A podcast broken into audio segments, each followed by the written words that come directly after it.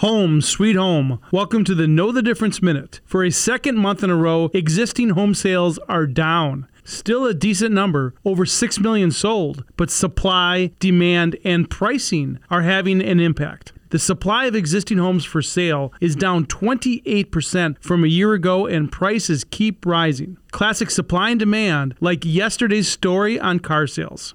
Like autos, prices are rising, but perhaps to the point where people are crying uncle. In fact, the median price of an existing home is 17% higher at $329,000, possibly powered by brisk sales at the high end. That's the highest on record no matter what. When a for sale sign goes up, it won't be there long according to the data. The average existing house is now selling in 18 days. I'm Dave Spano from Annex Wealth Management, and that's your Know the Difference Minute.